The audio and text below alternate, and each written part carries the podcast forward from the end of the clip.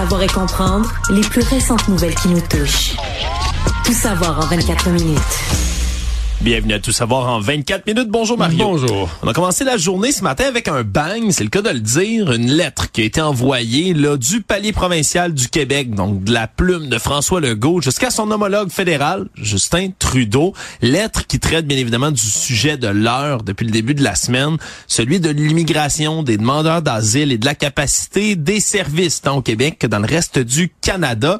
Et c'est une lettre dans laquelle François Legault soutient que la situation maintenant est insoutenable demande, encore une fois, une réitère, plutôt une demande qui avait déjà été faite auprès de Justin Trudeau de venir colmater les brèches en répartissant un peu plus, ben non seulement colmater les brèches en immigration, répartissant mieux les nouveaux arrivants, mais surtout mais de rembourser ce que on estime du côté de la CAC à 470 millions de dollars d'argent de services qui devraient être remboursés en raison de la capacité de nouveaux arrivants qui a été accueillis ici au Québec, particulièrement des demandeurs d'asile. Si on suit les chiffres du gouvernement Legault, là, on parle vraiment d'une grande majorité là, des demandeurs d'asile qui seraient arrivés au Québec, soit plus que dans le reste du Canada en entier, dans la province. Est-ce que c'était le bon moment, ça, pour François Legault d'envoyer ça? Ben, politiquement, euh, d'abord, il a raison sur le fond.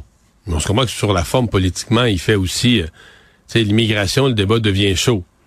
Le gouvernement du Québec aussi, là, a ses complications, euh, avait promis, bon, euh, j'en prends moins, mais j'en prends soin, des cibles de 50 000 par année. Mais là, finalement, avec l'immigration temporaire, les étudiants étrangers, les travailleurs étrangers temporaires, on est bien en haut de ça. Euh, crise du logement, on veut pas se le faire reprocher. Donc, on prend le dossier complexe, on prend la patate chaude, puis on l'envoie des mains comme il faut à Justin Trudeau. Bon.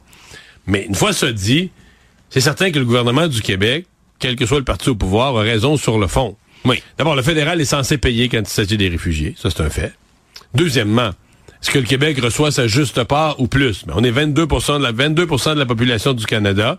À l'époque du chemin Roxham, sur les, arrivées terrestres, on recevait plus que 90% de tous les demandeurs d'asile au Canada jusqu'à ben, au dernier moment, là, ils se sont mis quand le Canada le Québec a crié trop fort, ils se sont en envoyant un autobus à l'extérieur en Ontario et tout ça. Mais pendant des années, ils rentraient tous au Québec, ils arrivaient tous au chemin Roxham, ils arrivaient tous au, Québec. Et euh, depuis, parce que là, je pense que c'est une chose que les gens doivent comprendre parce qu'il y, a, quand même une partie de la population, puis à raison, qui avait conclu à la fermeture du chemin Roxham, lorsque Joe Biden est venu, accord Trudeau-Biden sur le chemin Roxham, les gens avaient dit, bon ben, c'est fait. Dossier clos. Dossier réglé. La rentrée de, demandeurs d'asile de façon irrégulière, c'est réglé. Or, depuis ce temps-là, le gouvernement fédéral a simplifié des attributions de visa, permet de rentrer plus de gens au pays. Et donc, on a déplacé le problème vers les aéroports, notamment beaucoup vers l'aéroport Trudeau. Donc, c'est à l'aéroport que ça rentre à pleine porte. Et là, le gouvernement du Québec dit, ben là, nous, si on ça sur deux ans, un bout de chemin Roxham, un bout d'aéroport sur deux ans, c'est 120 000 demandeurs d'asile qui sont rentrés au, au Québec. C'est la moitié à peu près de tous ceux au Canada. Donc, on est 22% de la population. Oui, on accueille bien plus que notre part.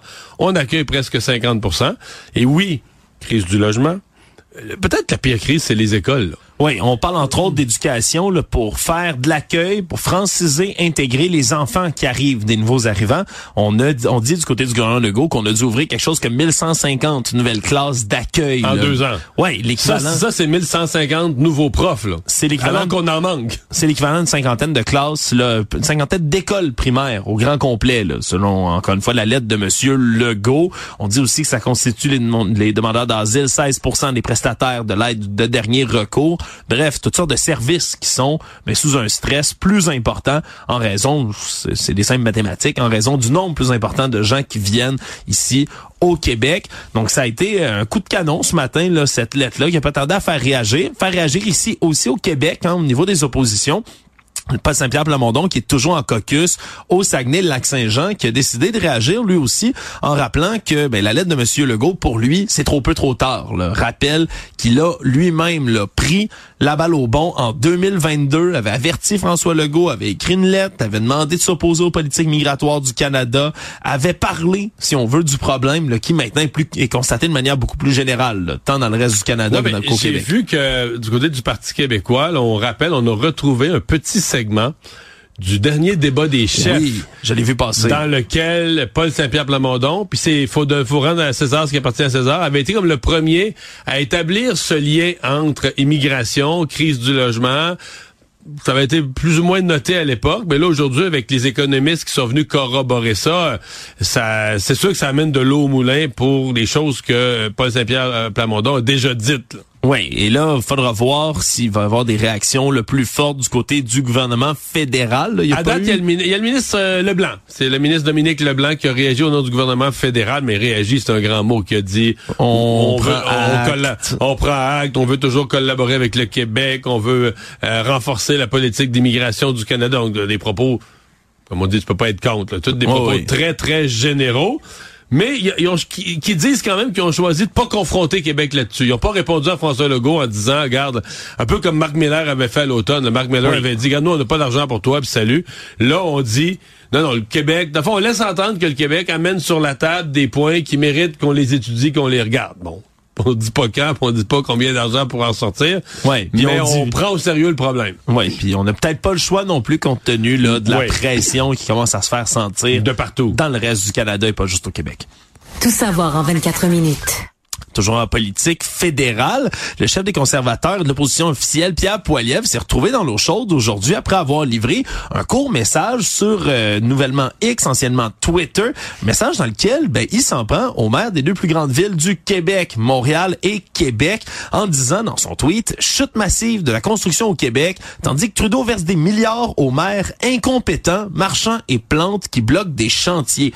Il a poursuit en disant que lorsque lui sera premier ministre, ben, l'argent fédéral va aller directement pour construire des maisons et des appartements. Ce qui n'a pas tardé, on s'entend, à faire réagir très fortement les deux principaux intéressés. Pour commencer, M. Marchand et Mme Plante, qui ont pris eux aussi les réseaux sociaux pour dénoncer, du côté de M. Marchand, le mépris de Pierre Poilievre, dénoncer sa manière de faire en disant que c'est un populiste qui fait de la petite politique, qui ne comprend pas non plus comment fonctionne le système de transfert d'argent dans les municipalités. Et les deux, là, tant M.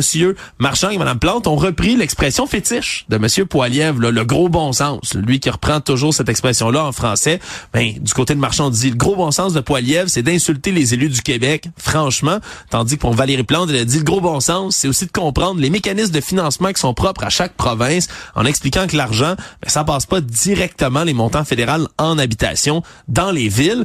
Est-ce que c'était maladroit, ça, de Pierre Poilievre?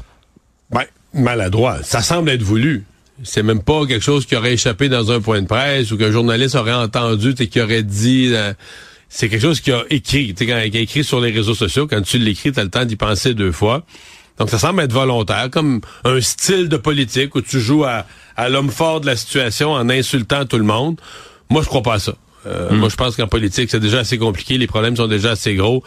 Euh, oui, il y a un combat politique. T'as pas le choix. Là, quand t'as tes adversaires directs dans une campagne électorale, il y en a un qui gagne, il y en a un qui perd, puis il y a un débat à faire. Mais des gens, exemple, quand t'es es, chef d'opposition, des maires qui t'attaquent pas pantoute, des maires qui sont qui font juste leur travail, qui t'attaquent pas pantoute, de les attaquer comme ça, moi, je trouve ça inutile. Je trouve ça inutile. Puis, euh, ça veut pas dire qu'il a tort sur le fond quand il dit moi je vais associer euh, mes, mes versements de fonds là, pour le logement à une certaine efficacité des villes. Mais si t'es pour faire ça, tu te fais élire, tu deviens la première étape, faut que tu gagnes une élection, tu deviens premier ministre. Mais si t'arrives là, le jour 1, t'annonces ta nouvelle politique, t'as mets en place. Mais le jour 1, t'es pas censé déjà être en confrontation avec les maires. T'es censé espérer que ce soit tes alliés ben dans ton initiative, c'est eux qui vont l'exécuter au final. C'est ça. Toi, tu dis, moi, je vais faire ça, sinon il va y avoir une punition. Mais normalement, le jour 1, tu dis, moi, j'espère la punition pour avoir à l'utiliser pour personne. que partout au Canada, les maires vont mettre leurs mécanismes plus... Il n'y a pas tard, les maires, c'est très long à avoir les permis, ils retardent la construction. Donc, son diagnostic est correct. Sa solution mérite considération, elle est valable à mon avis. C'est juste pourquoi s'en prendre aux gens? Pourquoi attaquer les gens personnellement? Pourquoi attaquer les gens gratuitement? Euh, moi, je pense qu'on peut faire de la, de la politique avec plus de classe, d'une façon plus civilisée. Je vois pas le gain aujourd'hui. Actualité. On a annoncé aujourd'hui du côté de Québec qu'on va augmenter de manière quand même significative le nombre de constables spéciaux qui vont être en formation pour les palais de justice du Québec à un moment où on commence à s'inquiéter plus sérieusement des débordements de sécurité dans ces établissements-là parce qu'on estime quand même qu'il manque là, en ce moment 110 constables spéciaux dans l'ensemble du Québec, alors qu'on en a un total de 342. Là. On se comprend, c'est majeur, ce manque à gagner. Et ça a été annoncé aujourd'hui du côté de François Bonnardel, ministre de la Sécurité publique. On va augmenter vraiment la formation là, qui va passer. On avant, on avait une cohorte de 32 constables, c'était passé à 70. On veut encore le doubler dès le mois de mars prochain. Donc, quatre cohortes de 36 candidats, un grand total de 144 constables spéciaux qui vont être formés sur une base annuelle. Donc, c'est une formation quand même de plusieurs semaines qui va se mener dans l'école nationale de police. Et après ça, mais ce sera la question de la rétention des travailleurs qui va devoir être étudiée parce que c'est devenu vraiment là, parmi tous les appels qui ont été faits, puis c'est pas les seuls aujourd'hui, mais des appels à plus de sécurité dans les palais de justice. Là. Plus tôt ce matin, c'est toutes sortes d'acteurs dans le système judiciaire qui se sont réunis pour demander à ce qu'il y ait un renforcement, entre autres, dans les mesures d'entrée au palais de justice. On parle d'arches de sécurité permanente parce que c'est pas tous les palais de justice, Mario, là, qui ont les détecteurs de métal comme ça peut se voir dans ceux qui sont plus gros, comme celui de Montréal. On parle d'une fouille visuelle d'habitude. Puis là, à Longueuil, on a ajouté une, le détecteur de métal, à, comme on dit, à bras, l'espèce de petite, comme une flashlight. Là, ouais, d'aéroport. Un, un, bâton, là, c'est ça. Là, tu le passes le long de la personne. Euh, c'est mieux que rien, mais on s'entend que c'est plus long. Tu sais, l'arche, c'est quand même rapide. Là. Les gens passent dedans. Ben... Ouais, puis après ça, on peut détecter rapidement rapidement ce qui peut s'y trouver. Je rappelle que c'est l'agression au couteau d'un interprète judiciaire au palais de justice de Longueuil, là, il y a un peu plus d'une semaine, qui a déclenché, entre autres, ben, beaucoup plus là, de réactions dans le milieu judiciaire pour la protection des gens qui s'y trouvent. C'est quand même un endroit où transigent beaucoup de personnes qui sont criminalisées. C'est un peu le but du palais de justice. Donc, on a euh, fait ces demandes-là aujourd'hui. Semble y avoir une réponse là, du côté de Québec. Tout savoir en 24 minutes. On a continué d'étudier un peu partout dans les différentes régions, dans le système d'éducation, les propositions, l'entente de principe qui a été conclue avec Québec. Et là, cette fois-ci, après avoir vu un peu des réactions tiennes, on va le dire comme ça, de la FAE, du côté du Front commun, c'est un peu la même chose. Là. Même si ça passe, par exemple, dans le syndicat de l'enseignement de la région de Vaudreuil, on parle de 64% d'appui à la proposition de règlement qui a été conclue. Mais c'est quand même pas 94% c'est 64. C'est ça. Ça a passé, mais ça a passé pas beaucoup quand même. Et là, il y a d'autres ententes telles qui ont été entérinées dans certaines régions. On parle en Beauce, par exemple, 86% Donc ça semble assez, ouais, ça semble assez disparate dans certaines régions. Pour l'instant, ben les taux se maintiennent, ça semble passer, mais ça va être juste, Mario. Ouais. Par contre, à la FAE, là, on a eu hier soir une espèce de, de mise en garde pour nos analyses, là. Parce qu'il y avait trois syndicats locaux. Mais quand on dit trois syndicats locaux, trois, euh, c'est un peu les directions, là, tu sais, les leaderships locaux, qui avaient recommandé le rejet de l'entente. Oui, ni plus ni moins. Et hier soir, un des trois, donc pointe de l'île, c'est la pointe est de l'île de Montréal, ils votaient, les membres votaient. Et ils votaient en, ayant, en ayant sur la table une recommandation de voter contre l'entente. Et les membres ont voté pour. Encore là, pas si fort, 58 mais la majorité des membres a, voté pour. Et donc, euh, ben, dans le fond, c'est que les membres ont entériné le, leadership de la FAE du syndicat, mais ont un peu euh, renié leur leadership local, leur exécutif local, la recommandation de leur exécutif local. On va dire, quand tu regardes tout ça, il y a de la division à l'intérieur de la FAE. Ouais. Pas rien un peu entre toutes les instances. Donc, qu'est-ce que ça veut dire pour la suite? Ben, moi, je dis, au moins, ça veut dire, quand on a un exécutif local qui recommande le rejet de l'entente, restons calmes. Ça veut pas dire que ça va pas passer, justement. C'est ça. Faut attendre de voir ce que les membres vont dire. Oui, Maintenant, j'ai une autre question, c'est le taux de participation. Oui, on parle quand même, là, le vote là, qui a eu lieu, par exemple, je parlais de Vaudreuil tantôt, c'est 35% La FAE, hier, il parle à peu près moitié-moitié. J'ai vu deux chiffres circuler, mais ils tournent en gros, mettons, faisons un chiffron, la moitié des gens n'ont pas voté. Là, tu dis, un petit peu. Là, Il y a une énorme mobilisation. des, cinq semaines de grève. Mais une fois cinq semaines, non, mais cinq semaines de perte de salaire. Cinq semaines de perte de salaire en disant, là, on fait la grève générale illimitée parce que nos carrières sont en jeu, euh, notre volonté de continuer en éducation est en jeu, le système d'éducation publique est en jeu, tout se joue, c'est la négociation de la dernière chance. Puis là, quand il y a le temps de dire qu'on a une entente sur la table. Tu peux être pour ou tu peux être contre, mais est-ce que tu peux vraiment dire, oh, moi c'est pareil, le pour ou contre? c'est tellement gros, les enjeux sont tellement énormes. Il me semble que tu, dois aller voter. Puis c'est des profs, c'est quand même des gens supposément instruits. Mais, euh, c'était étonnant, effectivement. mais, j'ai eu une explication quand même en cours de journée. quelqu'un qui, qui, est bien au fait, là, qui connaît quelqu'un qui... L'Assemblée a commencé à 16h30. Ou à quelle heure ça a fini? Là? Tu nommes des heures, puis je, je, te vois venir, tu Mario. Me vois venir, hein? On parle vers 11h. Ouais. Là, les enseignants, il y en a qui ont des enfants. Fait dans là, il a passé l'heure du souper, il a passé l'heure des bains, il a passé l'heure du coucher des enfants. Dans certains cas, il y en a qui ont passé leur propre heure qui se couchent habituellement.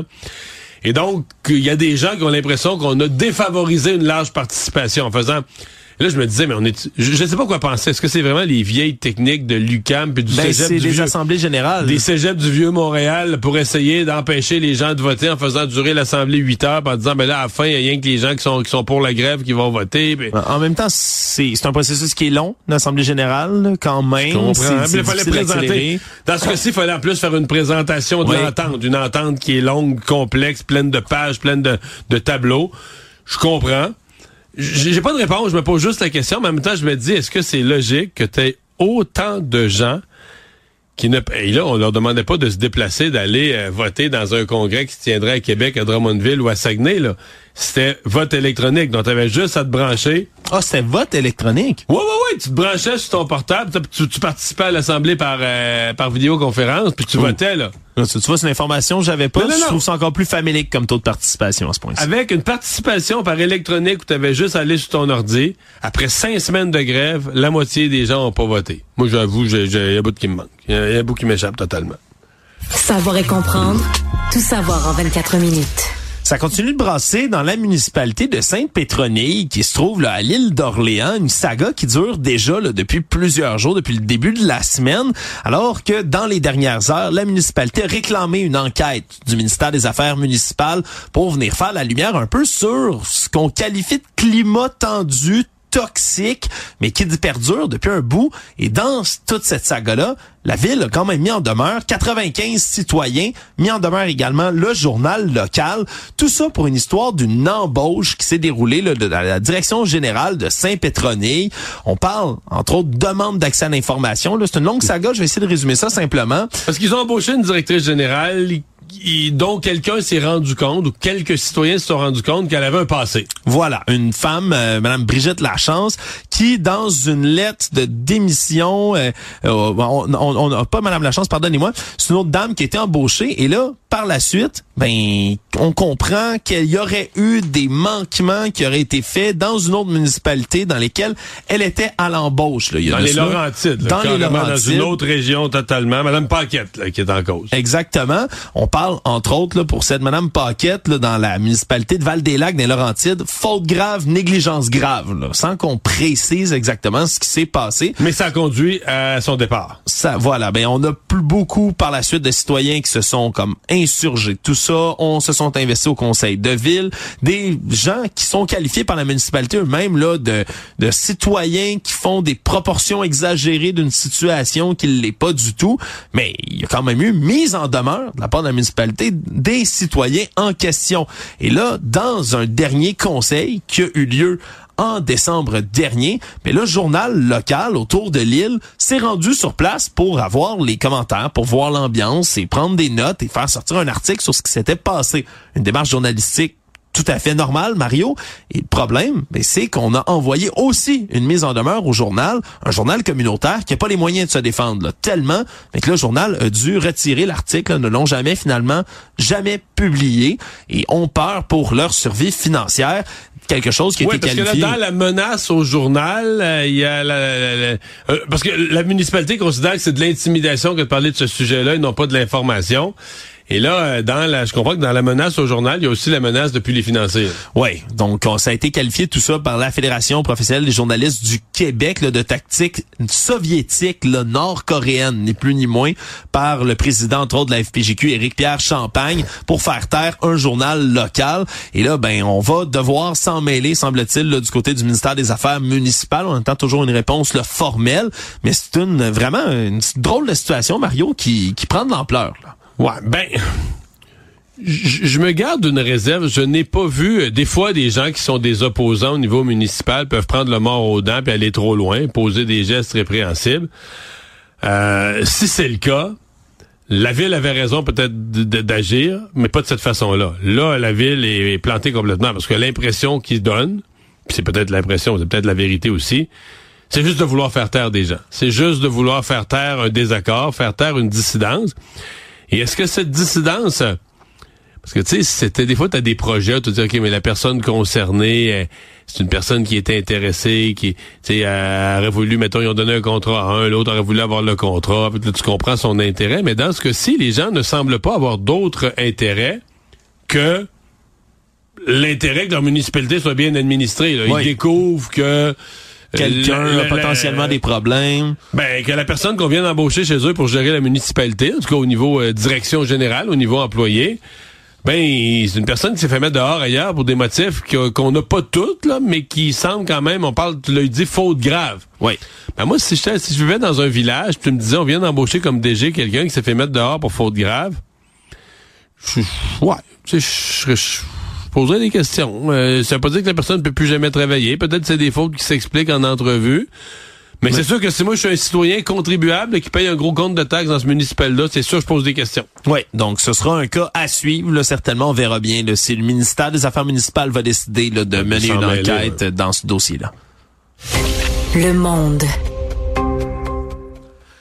On a une nouvelle économique qui nous parvient d'ici, Mario, alors qu'on a une demande d'injonction qui a été déposée pour demander la suspension d'un projet l'un des plus gros projets de l'histoire du Québec, Mario, l'usine de batterie Nordvolt en Montérégie. Là. Déjà, il y a des problèmes avant même qu'on ait commencé officiellement la construction. Ça a été déposé aujourd'hui à la Cour supérieure du Québec et c'est le Centre québécois de droit de l'environnement avec trois citoyennes qui déposent ça aujourd'hui et qui devrait être étudié dès demain là, au Palais de justice de Montréal. On allègue, entre autres, mais qu'il y a de la destruction de milieux humides, de la destruction d'arbres qui se passe en ce moment à cet endroit-là, ce qui n'a pas été nié par Nordvolt, qui a commencé la nuit, selon des images qui ont été diffusées par divers citoyens, ben, l'abattage d'arbres sur le terrain le gigantesque qu'on va devoir utiliser pour construire cette usine-là. On parle de pas moins de 8730 arbres hmm. vivants, 5300 arbres morts qu'on doit déboiser dans cet endroit-là. Et on veut obtenir une suspension des travaux dès cette semaine du côté du Centre québécois de droit de l'environnement c'est certain quelque part qu'il allait avoir du graveuse autour de la construction d'un volt. Oui, en même temps, euh, je serais tenté de dire, ces gens-là, s'ils sont convaincus que c'est un milieu précieux, parce que ça, c'est un terrain industriel, c'était une usine d'armement qu'il y avait là avant. Ils ont fait des explosifs, ils ont fait des armes, ils ont fait de la peinture aussi. Ont fait... C'est vraiment une usine, usine industrielle, de l'industrie lourde et polluante de l'époque. Je pense que ça a fermé les années 80. Mais si vraiment tu penses que là, c'est devenu un terrain avec des arbres précieux, des milieux humides, il fallait qu'ils fassent leur démarche avant pour aller voir le gouvernement et dire, hey, là, euh, ça peut plus être... Parce que ce terrain-là, là, le gouvernement du Québec, là, nos, nos porte-paroles à l'étranger, puis nos représentants d'investissement Québec, là, ils se promènent depuis des années avec des cartes géographique en dessous du bras, en montrant à nous autres au Québec, on a quelques grands terrains industriels. Bécancourt, celui-là sur la rive sud. C'est des terrains de ce grosseur-là, on n'a pas un million, là. Non. Qui peuvent accueillir des, des méga usines. Donc, tu dis, mais là, si vraiment tu penses qu'on a là un terrain d'une valeur écologique exceptionnelle, il aurait dû dire, hey, transformez ça en parc national, là. Enlevez-lui le caractère industriel. Mais une fois que tu y laisses le caractère industriel, que le terrain était industriel avant, et réutilisait des fins industrielles, ben là, c'est ça qui est ça. On a d'autres terrains, on a d'autres terres protégées, on a des parcs à grandeur du Québec, il y a des immenses parcs. Ça, c'est pas un parc, c'est un terrain zoné industriel qui a déjà eu de l'industrie et qui va en avoir encore. Oui, et d'ailleurs, on dit qu'il y a un permis d'intervention en milieu humide qui a été délivré par le ministère de l'Environnement à la compagnie. Tout savoir en 24 minutes. On a appris aujourd'hui en conférence de presse euh, de la bouche de l'OTAN qu'on va effectuer le plus gros exercice militaire depuis la guerre froide. Le gigantesque exercice qui a été annoncé, qui va avoir lieu en Europe. on parle de 90 000 soldats de l'OTAN, des 32 pays membres qui vont se diriger là-bas. On parle de 50 navires de guerre, 80 avions, 1100 véhicules de combat. Donc le plus gros jeu de guerre qu'on appelle le War Game depuis l'exercice Reforged 1988 durant la guerre froide et on se comprend même si on le nomme pas directement comme ça, on parle d'un scénario qui nous opposerait le temps à un adversaire de taille comparable et tout ça bien sûr en petit caractère, c'est la Russie. Résumer l'actualité en 24 minutes, c'est mission accomplie.